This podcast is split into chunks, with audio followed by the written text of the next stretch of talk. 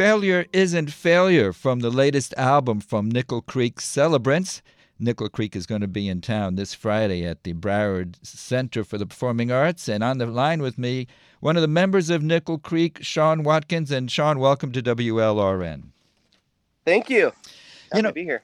I saw you actually quite a long time ago uh, at a folk alliance, and uh, Nickel Creek was a new band. And I got to tell you, you, you were just young kids, not even 20 years old, and you were setting the bluegrass world on fire.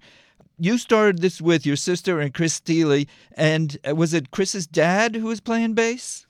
Yeah, Chris's dad, Scott. He uh, he played bass with us for a very long time. He played on the first album that uh, that came out um, in 2000 and toured with us for a little bit until it was just too much for him with it with his day job. You were still kids when you were touring. What, did you have any supervision?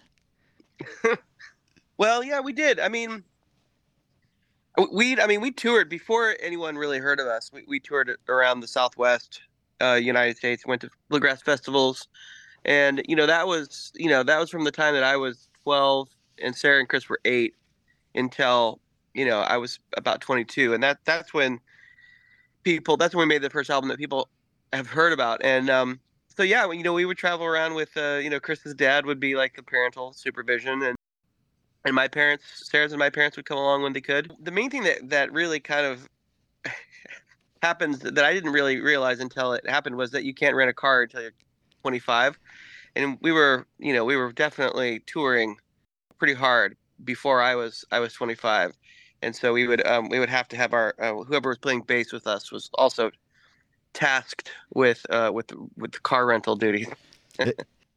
you and uh, Chris and Sara started Nickel Creek over 30 years ago. Did you ever have the opportunity to meet the father of bluegrass, Bill Monroe? Once, yeah. Uh, there's a there's a, a bluegrass convention called IBMA, stands for International Bluegrass Musicians Association, and they have a yearly gathering.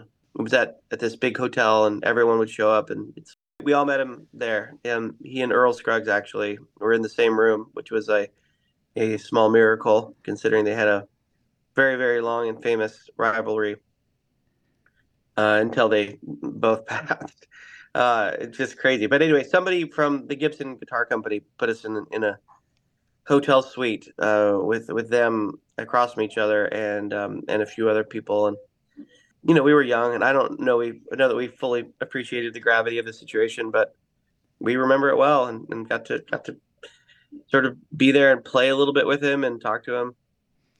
It's hard to believe that's over 30 years ago already. And your new album from Nickel Creek, Celebrants, sounds so different, uh, so sounds so distant from bluegrass.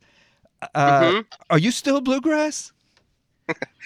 well, I don't know. I we don't really. It's not. Uh, we love it. We, we we you know it, it's the it's the music that that we started in, and it's the music that brought us to where we are. Uh, but but like any you know form of uh, you know vibrant form of music, it, it evolves, and um, and bluegrass has has the potential to really do a, a lot of things besides what it was originally intended to sound like. And for us, it's just been uh, it's been a, a, sonic playground to, to play around in. You know, the, these these four instruments: um, acoustic guitar, mandolin, fiddle, and upright bass. We like to you know do new things and and try try out new things. You know, but I think that it'll always sound like us. It might sound a lot different. The first record that people heard came out 24 years ago, and you know we want to try new things and um and we've been really grateful that our audience in, in by and large has been been ready to go along, you know, on the ride with us. Do you remember a specific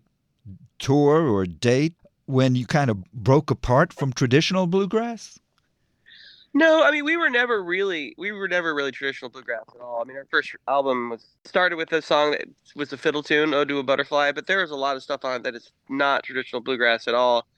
And you know we were we were raised in the, the Southern California bluegrass scene, which is which is very very irreverent in a great way there are very few rules growing up. You could do Beatles songs, Beach Boys songs, Rolling Stones songs versus, you know, on the East Coast where things were a lot more rigid and it was more of a set vocabulary and repertoire. So we kind of always had that mentality about bluegrass, which was that it's meant to be messed with and played with and doesn't need to sound like it always did. We kind of always had that mindset. Bluegrass has come a long way, and Nickel Creek, especially when you came along 30 years ago, created a new sound and bringing a whole younger group into bluegrass. Was there a, a moment when you didn't promote yourself as a bluegrass band because you had this new audience? Well, not really, because it really wasn't. I mean, from the very beginning, you know, before people had even heard of us in the in like the late '90s, we were trying to get signed. We were trying to get, you know, that was back at the tail end of when record labels were still around. But you know, even then, there was a lot of there's a lot of people saying, "Oh, they're not bluegrass," and and we just didn't care. we we never really were like considered ourselves a bluegrass band, quote unquote. We we grew up playing it, uh, but I, you know, I mean, it, it just depends on what your definition of bluegrass is. You know, to a person who's never heard bluegrass, what we do would be very bluegrassy. To a person who is well versed in it, they would say we're you know more on the pop side. So I, I don't know. I'll leave that up to whoever wants to talk about it. Well, other people are obviously talking about it because in 2002, Nickel Creek won a Grammy for Best Folk Album. Yeah, again, that's other people kind of deciding what category you go in. We don't, you know, we didn't pick that that category, and, and folk is a is a very wide category. I think it's what we're up for this year as well. Sean Watkins is on the line, along with uh, Sean's uh, younger sister, Sara Watkins, and mandolin player Chris Thile. They make up Nickel Creek. And I, I got to ask you about Chris because he's he's took the world on fire. Is it how how is it like working with Chris? Because he went on his own way and created his own incredible career. Yeah, uh, yeah, he's an unbelievable musician and force of force of nature, really and always has been. You know, it's tough. I, I, it's the, it's the, it's sort of like the water that that I that we swim in. You know, we've we've been in this band since we were, you know, I mean, we were officially a band when I was 12 and Sara and Chris were eight, but we've been hanging out before then for a few years. So it kind of just feels normal to us, but um, but we also realize that you know he's a, a you know, one of a kind, um, just musical force of nature and it's it's it's you know it's wonderful to be in a band with him. And and um you know the three of us each have different musical personalities. And i think that we we push each other in, in different ways. And and we're, we're really grateful grateful for that. I feel like it makes us a better band. Um, but it, you know it's been very inspiring you know seeing seeing all the different things that he's done outside the band over the years as well. Sean watkins is on the line. Uh, you obviously do other things besides Nickel Creek. I see uh, F- Fiction Family, the Work Progress Administration, uh, uh the Bee Eaters. But uh, but what? Tell me about the Largo Club. Well, now it's a small theater in in West Hollywood. So Sara and I have been doing. My sister and I, uh, starting in 2002, we've been doing these monthly residency shows there called Watkins Family Hour start they started as a way for us to blow off some steam in between Nickel Creek tours and turned into a, a, big part of our musical life. It's a variety show that we lead, and we have a, a band, uh, kind of a revolving cast of characters, and we have um, you know uh, guest musicians and comedians that, that come in, and uh, it's it's really inspiring, and we we still do them. We we love it. How did you end up with Jackson Browne's guitar? uh, he gave it to me He's been a good friend of ours. Uh, we met at, at Largo years and years ago. You know, when when we first started going to Largo, it was a, it was a, a small pub held about hundred people, and since then, in 2008, they moved to a, a small theater called the Coronet Theater. But Jackson has just been a good a good friend of ours. We we met him, I think maybe in 2004. I feel like it was 2004. We were making our album "Why Should the Fire Die," and I met him at Largo, and he saw us play. And I can't remember exactly the order of events, but we, we became fast friends. And um, he loaned me a couple guitars that I ended up using on that album. And then we just started uh, sitting in on each other's shows. You know, Jackson's he's a unicorn. He's he's out playing around Los Angeles all the time. He's sitting in with people. He's going to shows. He loves music, and it's just so cool to see someone from his generation, you know, and someone that influential still just out listening to music.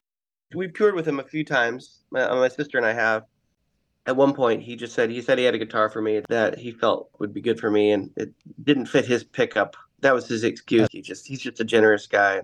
Well, how is the um, guitar? Do you like the guitar? Yeah, it's the it's my main guitar. I but yeah, I play it every show. Sean Watkins is going to be in South Florida with Nickel Creek at the Broward Center for the Performing Arts. Uh, you you are on tour, and this this tour is going to last another four or five months. Is, yeah, yeah, it's a proper. You know, it will have been at least a proper year and a half touring around the country, and you know we're so excited to come to Florida. We've we've played so few shows there over the years.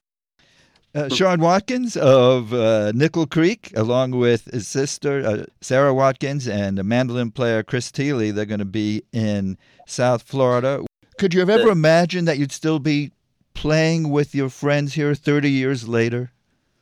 No, no, never, never imagined it, and I'm just so grateful to to still be in this band and and that it still feels so vibrant and, and alive. You know, it doesn't feel like we're uh, reliving old days or you know rehashing the same old material. I'm very, I feel very fortunate. We all do. Sean Watkins of Nickel Creek will be in town on Friday at the Broward Center. I'm going to play one more song. Sean, can you tell me something about Stone's Throw? Yeah, Stone's Throw is uh, is a song that um, that, that I started. Um, it had it's it's a song that started from the title. I I have a, a list of uh, future song titles in, in, my phone notes folder. Titles that I think, uh, where, where I think that the, the title has something in it to be mined out.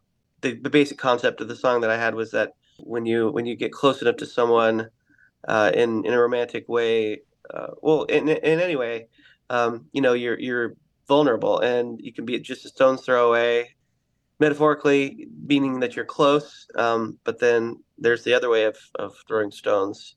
Um, so it, it, kind of it deals a little bit with with that idea.